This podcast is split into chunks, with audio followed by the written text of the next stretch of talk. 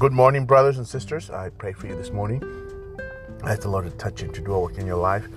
Let's get ready for the coming of the Messiah. He's coming back. Let's get ready. Let's focus on Him and not on all our problems. Paradigm shift. You got to switch how you see things and see Him how God will see Him from His angle, from His side. We talking about paradigm shifting your identity on Sunday morning. Shift the way you do. New wine deserves, needs to be put in new wineskins. God bless you. Have a wonderful day. The verse to encourage you, Matthew 7 8. For everyone who asks, are you asking? Receives. If you ask, you receive. Everyone who seeks finds. And to anyone who knocks, the door will be open. So if you're asking and you're not getting, something's a problem. But you are. God is a giver. He gives us. God loves us.